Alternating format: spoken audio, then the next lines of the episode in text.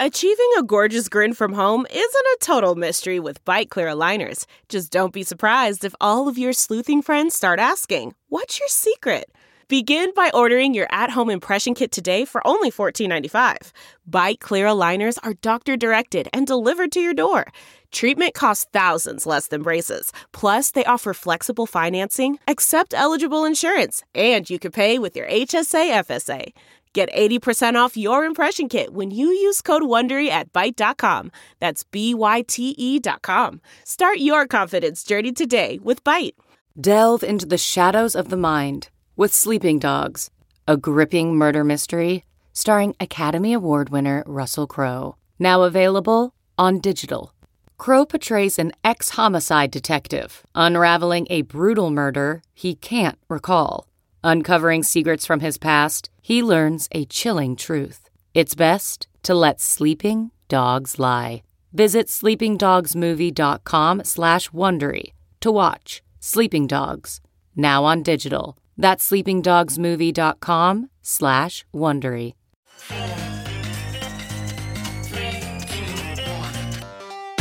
Welcome back to The Breakdown with me, NLW. It's a daily podcast on macro, Bitcoin, and the big picture power shifts remaking our world. The Breakdown is sponsored by Nexo.io, Chainalysis, and FTX, and produced and distributed by Coindesk. What's going on, guys? It is Thursday, September 29th, and today we're exploring the possibility that the problem right now might be that things aren't breaking enough. Before we get into that, however, if you are enjoying the breakdown, please go subscribe to it, give it a rating, give it a review, or if you want to dive deeper into the conversation, come join us on the Breakers Discord. It's where you can debate silly assertions like the problem is that things aren't breaking, or just generally talk about crypto, markets, or whatever you want. You can find a link in the show notes or go to bit.ly slash breakdownpod. Also, a disclosure as always, in addition to them being a sponsor of the show, I also work with FTX. All right, folks, so today we are looking at something interesting and perhaps a little bit counterintuitive. And I'm actually recording this show just after I did the show about the Bank of England's intervention in markets on Wednesday, because it's a show that I had been planning and I feel like they're a pretty good back to back pair. But I'm telling you when I'm recording it in case something crazy happens between about 2 p.m. on Wednesday and when you're hearing this that I don't talk about. Now you know why. Anyway, what we're exploring today is the idea that the problem might be that things aren't breaking enough. As you well know, the Federal Reserve is engaged in the most aggressive monetary policy tightening in decades. The Fed is determined to break the back of inflation, and if that determination isn't at any cost, it's certainly willing at the cost so far of trillions of dollars of lost wealth in asset prices. As we've been discussing for now months, Powell's Fed is terrified of falling into the trap of the 1970s when the Arthur Burns led Fed dithered on their commitment to beating back inflation, a scenario which eventually led to the need for Volcker's famous tenure as Fed chair, which cranked the interest rate up to 20% and caused a deep multi year depression. The Fed truly does not want a repeat of that mistake. They don't want inflation expectations to become entrenched, and they don't want to see a wage price spiral. For months, then, the markets have been trying to figure out what will signal to them that the Fed has reached peak hawkishness and frankly, the markets keep being rebuffed in that attempt. The summer saw a bit of rallying on the narrative of peak hawkishness, which was rebuffed a little when August's inflation data came in hotter than expected, and which was rebuffed a lot after the FOMC meeting when the Fed painted a tighter for longer view of interest rates that suggested that even at the end of next year, the federal funds rate would be around 4.6%. Also, at this last meeting, the Fed made clear that one of the things they're watching most closely is the employment market. The Fed believes that the tightness in the labor market reflects a huge risk to continued inflation, creating upward pressure on wages, which could be passed on to the consumer in the form of higher prices. Indeed, at the last meeting, the tone shifted from the Fed being willing to see some pain in the labor market to the Fed needing to see pain in the labor market. Now, in the absence of that pain in the labor market, the conventional wisdom is that the Fed would have to see something breaking in the financial plumbing to shift course from the path that they're on and this has created much speculation about what will happen first unemployment rising or financial markets breaking in some way. With all the chaos in global currency markets, some are starting to chatter that the breaking seems to now be happening. However, the topic of today's episode was inspired by the counterpoint perspective, led most notably by Jim Bianco. On Friday, September 23rd, he tweeted, I think the interpretation of what is happening in markets is backward.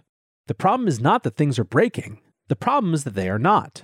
Without serious signs of real trouble, yields are free to soar higher, which they are doing. This is crushing risk on markets.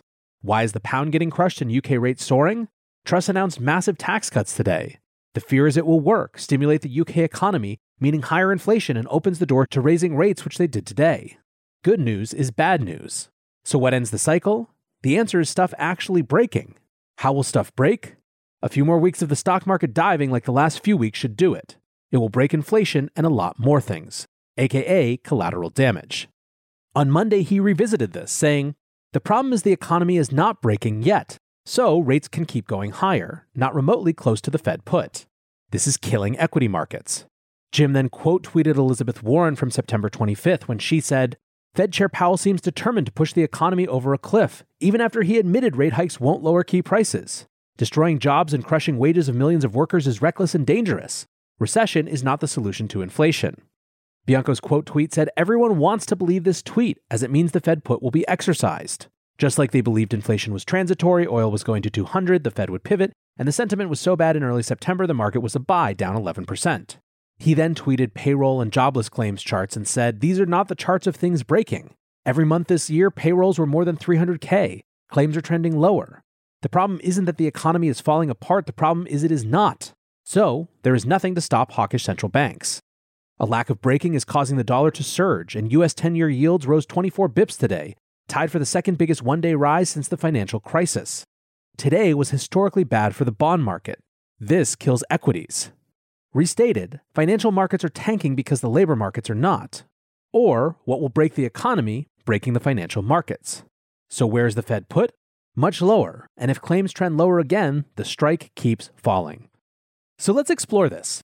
First, let's talk about what breaking really means. The most important thing is that the idea of markets breaking is not just about numbers going down.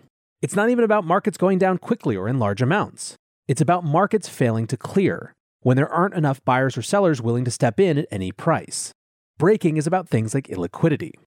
So far this year, we've had precipitous falls in various markets. The S&P 500 is down over 23%, the Nasdaq Composite is down more than 30%, housing is quickly cooling off, but nothing has looked like a crash, nothing is dramatically broken. Looking over the recent history of the Fed, a market breakage has always been the signal for a Fed policy reversal.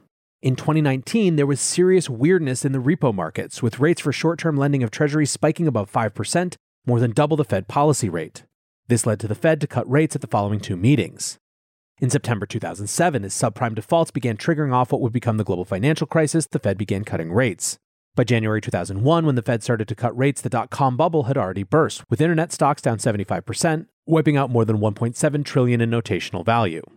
The notion that a part of the Fed's job is to support markets comes out of the Greenspan Fed of the late 90s and early 2000s. At the time, Chair Greenspan was notoriously plugged into stock market movements, and the theory developed that any prolonged fall in the S&P 500 of more than 20% would trigger the Greenspan Fed to cut rates and support the stock market. This belief that the Fed would step in to end bear markets in stocks has prevailed until today, which is part of what makes current markets so uneasy. There is a tension in sentiment relating to waiting for the Fed to intervene, but what if this time is different? The Powell Fed has been very forthright about needing tighter financial conditions and a drop in asset prices to cool inflation. We even had Minneapolis Fed President Neel Kashkari mention that he was, quote, happy to see a market sell off following Chairman Powell's Jackson Hole speech. The notion that the Fed has your back or that the Fed is here to backstop equity prices has completely disappeared this year with the return of inflation. It's quite clear at this point that the Fed is not interested in intervening in orderly markets just because they're dropping. And so that begs the question what are the things that could break? There's a few ways to look for signs of stress in markets that could break. We could look at things that have proved to be systemic weak points in the past, like subprime housing loans, repo or interbank lending markets, credit markets, which seized up completely in 2020, or even the stock market has been a cause for concern in the past. Alternatively, we can look past the obvious. We could assume that these markets have been significantly strengthened from previous breakages with additional systems and regulatory requirements, which make them unlikely to break in the same way again. Instead, it might make sense to turn to more niche markets that may not be as well protected.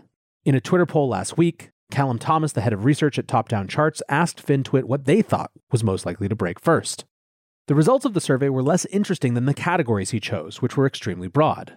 Emerging markets consisting of sovereign bonds, equities, and currencies, developed market bonds and currencies, credit in general, and something else. Now, I think that this poll really captured something that's in the air at the moment. The first is the idea that this situation is more about sovereigns and currencies, the building blocks of national economies, than it is about individual markets. The second is the lack of a distinct thing to point to as the current weak point, as the results were all over the board and the something else category garnered more than 12% of the vote. While there's a whole slew of markets that are falling in value, historic devaluations in currencies, and volatile commodity pricing, there's a real absence of a definitive market that you could point to and make the case that it's broken and that the Fed needs to step into for the sake of financial stability. US housing has been a great example of this. There are numerous concerns, with mortgage rates now getting up above 7%, the highest level in 20 years, which is locking new buyers out of the market, and also creating a serious disincentive for people who have cheaper mortgages in the 2 and 3% range to ever sell. Housing price declines of more than 3% per month in the hottest markets, seven straight months of lower sales numbers, etc., etc., etc. Despite this, existing home sales are at a comparable level to 2014. Not great, and it's been a fairly rapid decline. But it's not broken. The market is still functioning, sales are still happening. It could break, but at this moment, it's not broken yet. And this feels like where almost every market seems to be, at least in the United States. We could in fact dig deeper and look at what's proving more resilient than expected. The S&P 500 has dropped more than 23% since its peak in January, but there hasn't been one single big dramatic day in that period. Of the 20 largest daily changes in the S&P, none of them occurred this year. 3 occurred in 2020 and 4 occurred in 2008. In other words, what we're seeing in the stock market is not illiquid and panic sell-offs, just the slow and steady march downwards of a prolonged bear market. US credit has also been fairly robust. Junk bonds, credit for low quality corporations, are trading at a 5% rate premium, a similar level to April 2020. What's different, however, about this period compared to 2020 is that the rate premiums have been slowly ticking up over the course of the last nine months rather than breaking. In 2020, the rate premium tripled in just five weeks, eventually leading to a total seizure, with zero bound issuance and the Fed proposing to directly intervene in the market. When it comes to treasuries, arguably the only market that truly matters to the Fed, there are signs of stress for sure. Bloomberg's liquidity index is at its worst level for 12 years, excluding the pandemic spike. And Bank of America's Global Financial Stress Indicator is showing a reading only seen twice in recent history, in 2020 and 2009. None of that is good, but the market is still trading and treasury auctions are still being successfully completed. In other words, what you're seeing over and over is the crack showing, but breakage is not yet happening. And then, of course, there's the labor market, whose not breakingness is the biggest not breakingness when it comes to dictating Fed policy. Unemployment remains at 50 year lows. Week after week of unemployment claims has shown little change in fresh layoffs.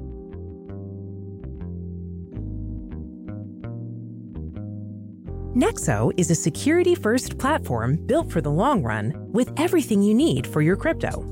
Five key fundamentals, including real time auditing and insurance on custodial assets, safeguard your funds, making Nexo the right place for you to buy, exchange, and borrow against your assets safely. Learn more about Nexo's reliable business model and start your crypto journey at nexo.io. That's N E X O.io. Eager to make more informed decisions around crypto? Chainalysis is here to help. Chainalysis demystifies cryptocurrency by providing industry leading compliance, market intelligence, and investigations support for all crypto assets for organizations like Gemini, Crypto.com, and BlockFi. Gain unparalleled visibility and maximize your potential with the leading blockchain data platform by visiting us now at chainalysis.com slash Coindesk. The breakdown is sponsored by FTX US. FTX US is the safe, regulated way to buy and sell Bitcoin and other digital assets with up to 85% lower fees than competitors. There are no fixed minimum fees, no ACH transaction fees, and no withdrawal fees. One of the largest exchanges in the US, FTX US is also the only leading exchange that supports both Ethereum and Solana NFTs. When you trade NFTs on FTX, you pay no gas fees. Download the FTX app today and use referral code BREAKDOWN to support the show.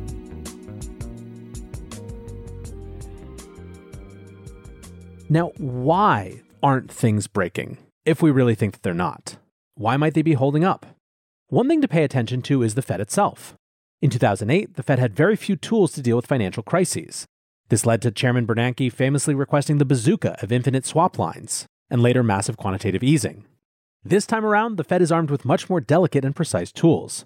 Although the Fed did use QE and swap lines during the 2020 crisis, They also greatly enhanced domestic liquidity provisions to financial institutions, including standing repo and reverse repo operations.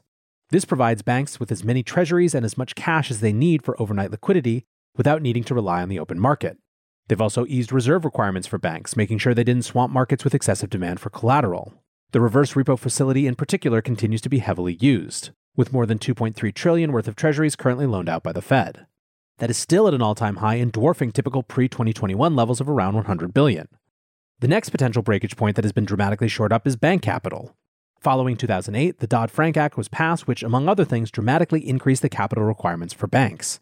At the recent congressional hearing on oversight of megabanks, JP Morgan CEO Jamie Dimon made light of the idea that large US banks would run into problems suggesting that the problem was more likely that capital regulations requiring banks to hold too much capital, limiting their ability to assist with market liquidity during a crisis.